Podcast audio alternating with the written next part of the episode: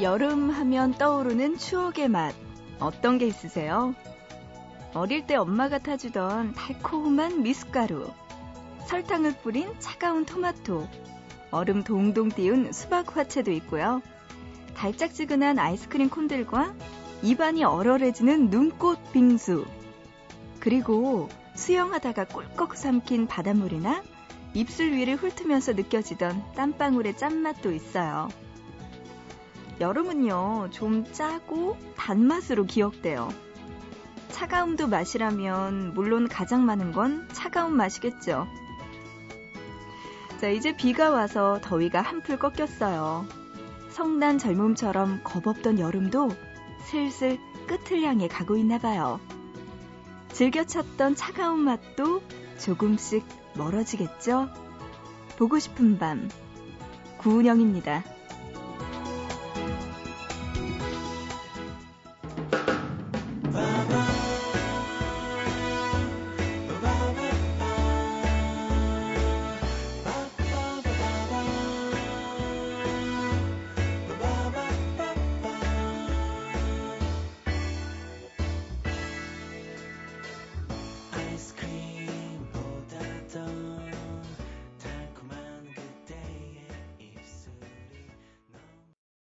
8월 14일 화요일 보고 싶은 밤 시작합니다. 오늘 첫 곡은요, 스타 러브피쉬의 아이스크림으로 시작합니다.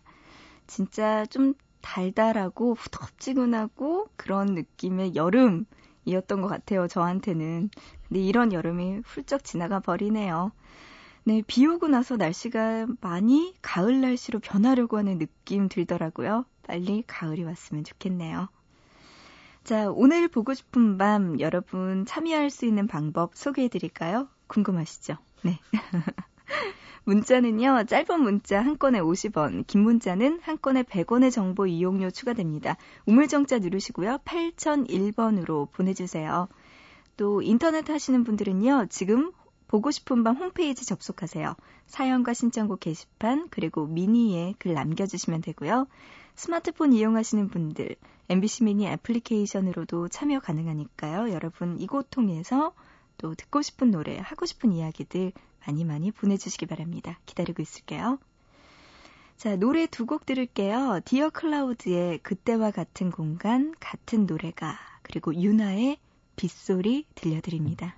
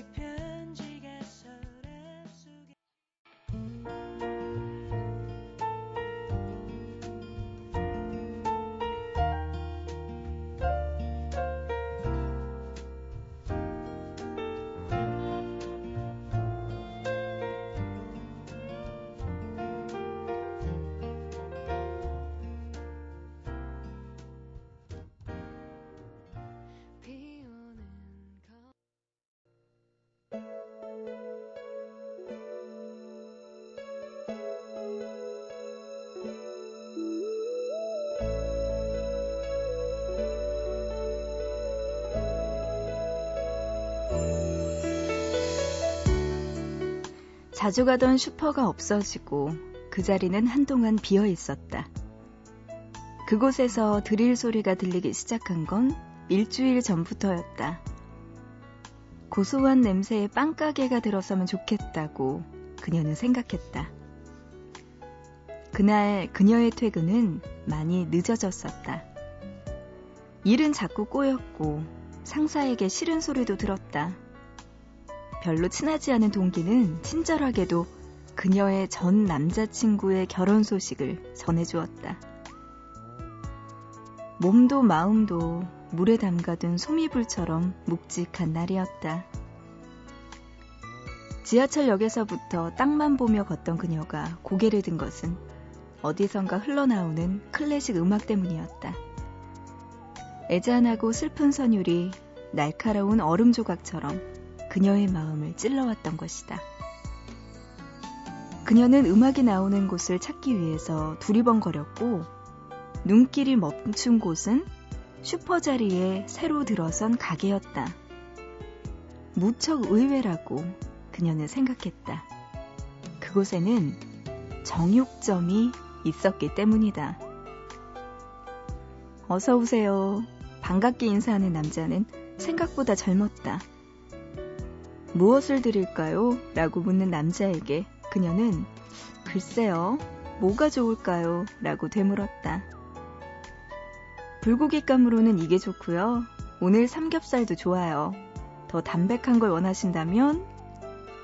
남자는 열심히 설명했지만 그녀는 남자 뒤에 놓인 작은 오디오를 쳐다보고 있었다. 무슨 음악이에요? 남자는 뒤를 돌아보더니 가만히 웃었다. 슈만, 시인의 사랑 가곡집이에요. 지금 나오는 건 아름다운 5월에 라는 노래죠. 그녀가 쓸쓸하게 말했다. 아름다운 5월에 시인이 실연을 당했나 봐요. 노래가 무척 슬프네요. 남자는 사실은 아름다운 5월에 시인이 사랑하는 여인에게 사랑을 고백한 내용이랍니다. 라고 말하지 않았다. 그녀는 불고기감을 사서 집에 돌아왔고 그걸 받아든 엄마는 무척 의외라고 표정을 지었다. 그날 이후 그녀는 퇴근할 때마다 정육점에서 흘러나오는 클래식 음악을 들었다. 어느 날은 쇼팽이었고 어느 날은 바흐였다. 그런 어느 날 저녁, 모차르트 클라리넷 협주곡 622번 2악장이 흘러나올 때 남자는 꿈꾸는 듯한 표정으로 말했다. 언젠가 아프리카에 가서 사는 게 내 꿈이에요. 영화 아웃 오브 아프리카처럼요. 음악은 남자에게 고단한 하루를 버티는 힘이 되어주었고 채식주의자인 그녀는 그 정육점의 단골 손님이 되었다.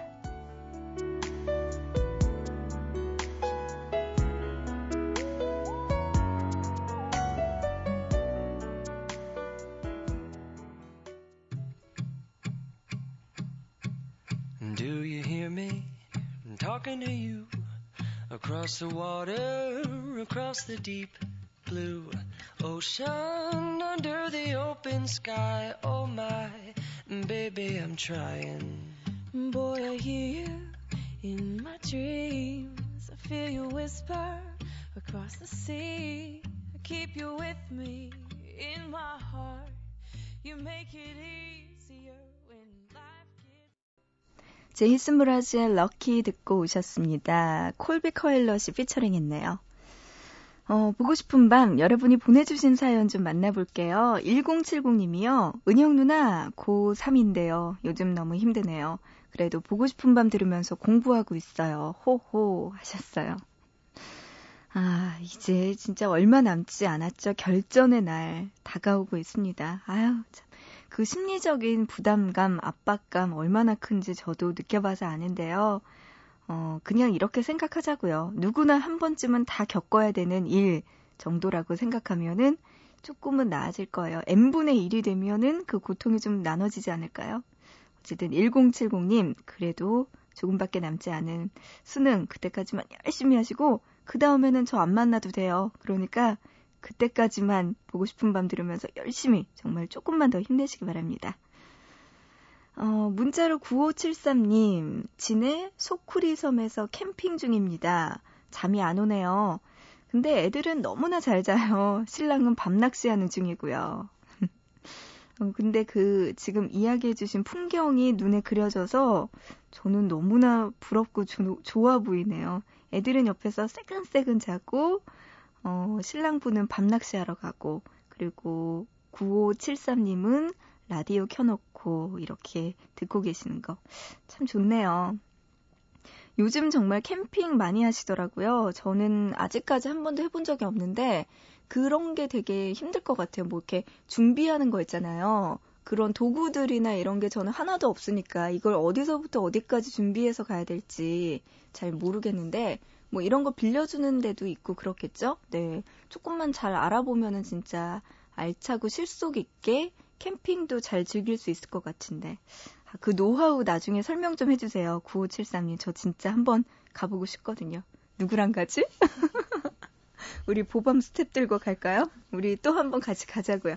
부산에 이어서 날 피하지 마. 부산에 이어서 우리 다 한번 그래요. 캠핑 좋네요. 이제 날씨도 이제 서늘서늘해지고 좋네요. 그래요. 가자고요. 6267님, 컨테이너 부두에서 일하고 있습니다. 이 시간에 일하시는 모든 분들 힘내세요 하셨어요. 그래요. 제가 드리고 싶은 말씀, 이야기 6267님이 해주시네요. 지금 이 시간에 일하시는 분들도 계시고요. 그리고 공부하는 분들도 계시고 운전하는 분들 뭐 너무나 많으시죠? 모두 다 힘내시기 바랍니다.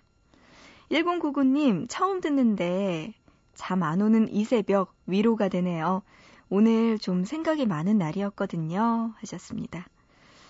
아, 생각이 좀 많은 날 이럴 때 라디오 들어도 참 좋고요. 책 읽어도 좋고요. 뭔가 생각을 안 할 수 있게 뭘 하면 좋을까요? 뭔가를 하는 게 차라리 나은 것 같더라고요. 저도. 그냥 아무 생각 안 하고 에이 자야지 하고 누워있으면 오만 가지 생각 들잖아요. 네, 오늘 보고 싶은 밤이 우리 1099님 조금이라도 위로가 됐으면 좋겠네요. 뭔지 모르지만 힘내세요. 3021님 벌써 귀뚜라미 소리가 들려요. 이제 가을이 성큼 다가온 걸까요? 귀뚜라미 우는 소리가 엄마가 밥 짓는 소리인 줄 알았어요. 호호 하셨어요. 우리 3021님 다이어트는 끝났네요. 이제 가을이 오는 소리 진짜 들리죠? 너무나 반갑습니다. 자, 이어서 노래 두 곡 듣고 갈게요. 3739님의 신청곡입니다. 노 리플라이의 주변인 그리고 이승기의 결혼해줄래까지 들어보시죠.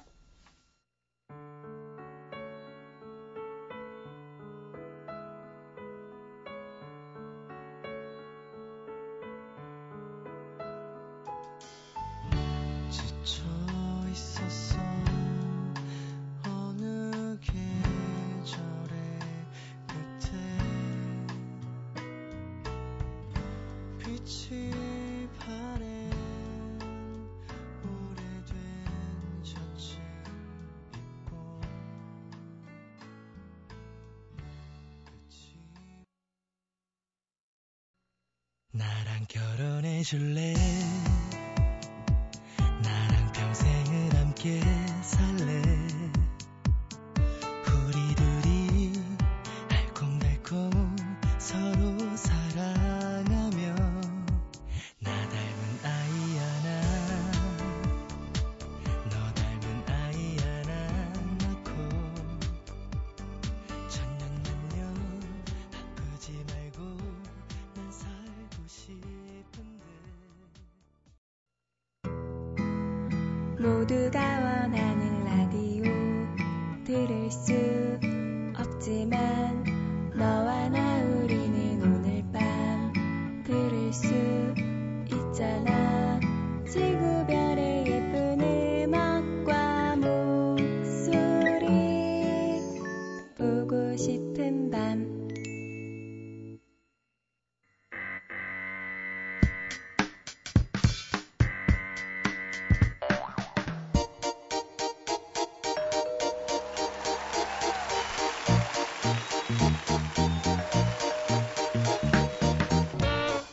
매주 하나씩 우리들의 일상에서 흔히 쓰이는 단어들을 골라서 우리가 몰랐던 이야기, 알고 싶었던 많은 이야기들을 들려주는 시간이에요. 단어 사용 설명서. 이번 주에 함께할 단어, 전화입니다.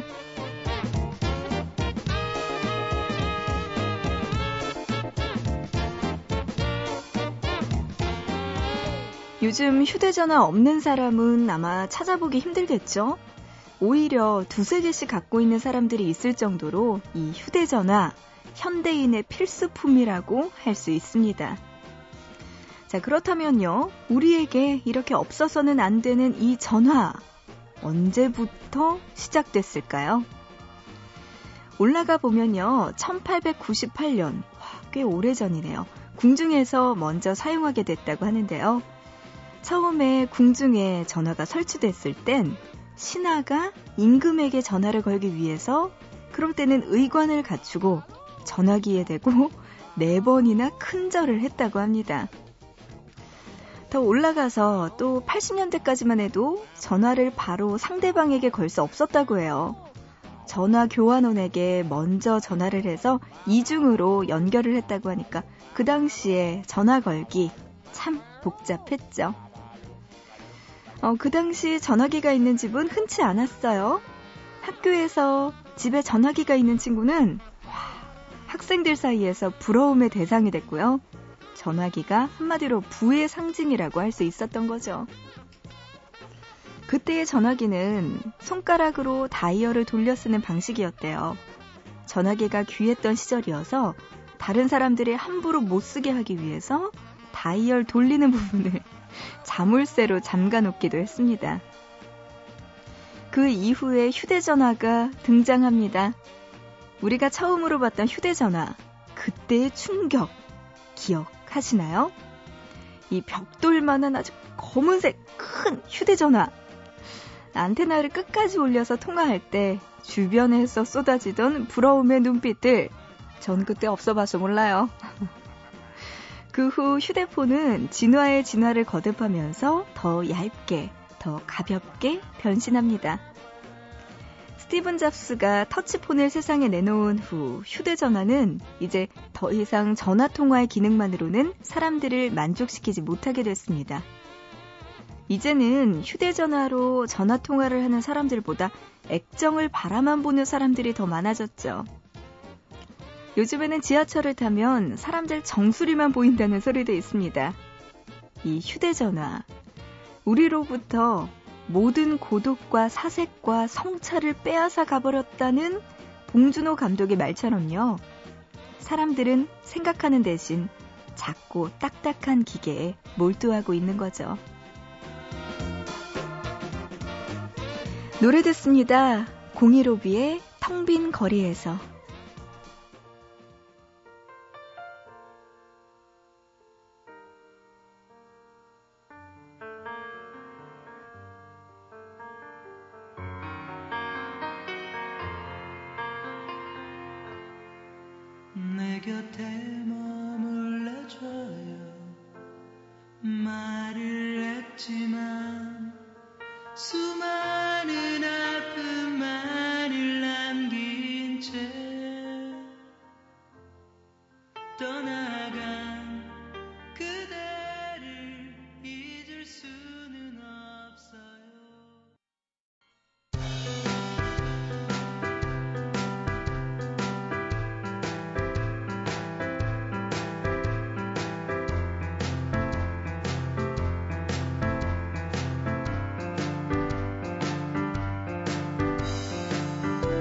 보밤 가족들의 휴대전화에 잠들어 있는 재미있는 문자를 소개해드리는 시간입니다. 문자놀이.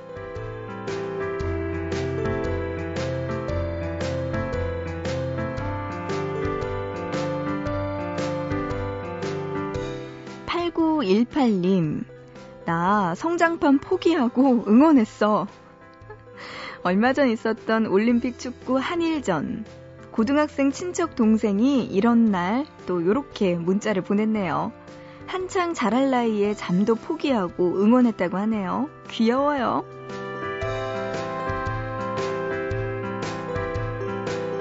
맞아요. 그날 정말 대단했습니다. 저는요, 성장판 다쳐서 포기할 것도 없었지만요, 저도 그날 응원했습니다. 진짜 구자철, 박주영 선수 완전 멋졌죠?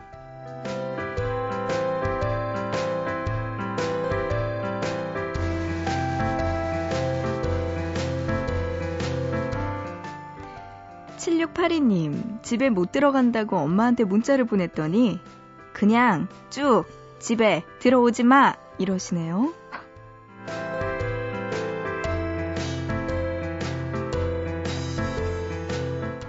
어머님이 쿨하신 건가요? 아니면 7682님이 자주자주 집에 안 들어가신 건가요? 아무리 봐도 제가 볼 땐 후자인 것 같나요? 네?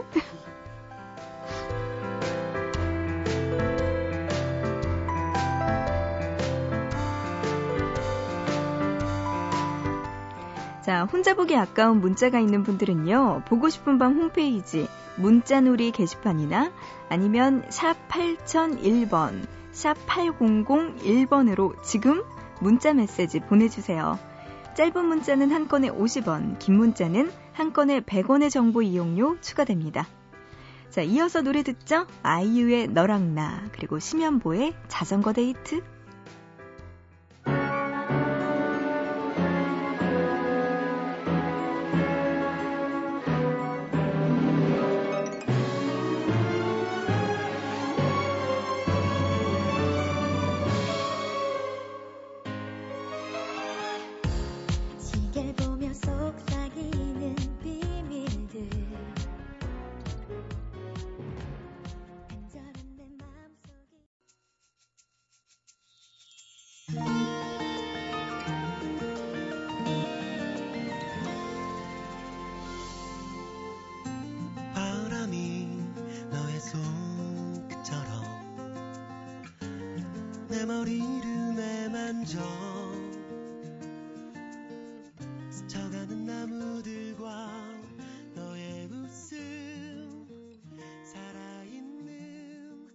보고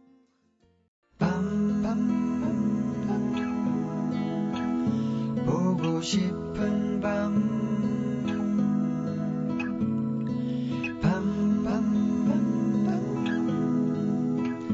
듣고 싶은 밤 오늘도 보고 싶은 밤.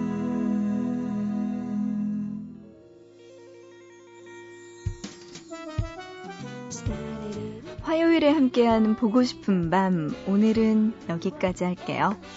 자, 오늘의 끝곡은요, 헤르츠 아날로그의 이별을 걸으며 노래 준비했습니다. 제목이 시간네요, 정말. 이별을 걸으며. 자, 이 노래 들으면서 마치고요. 우리 또 내일 새벽 3시 보고 싶은 밤에서 다시 만나요.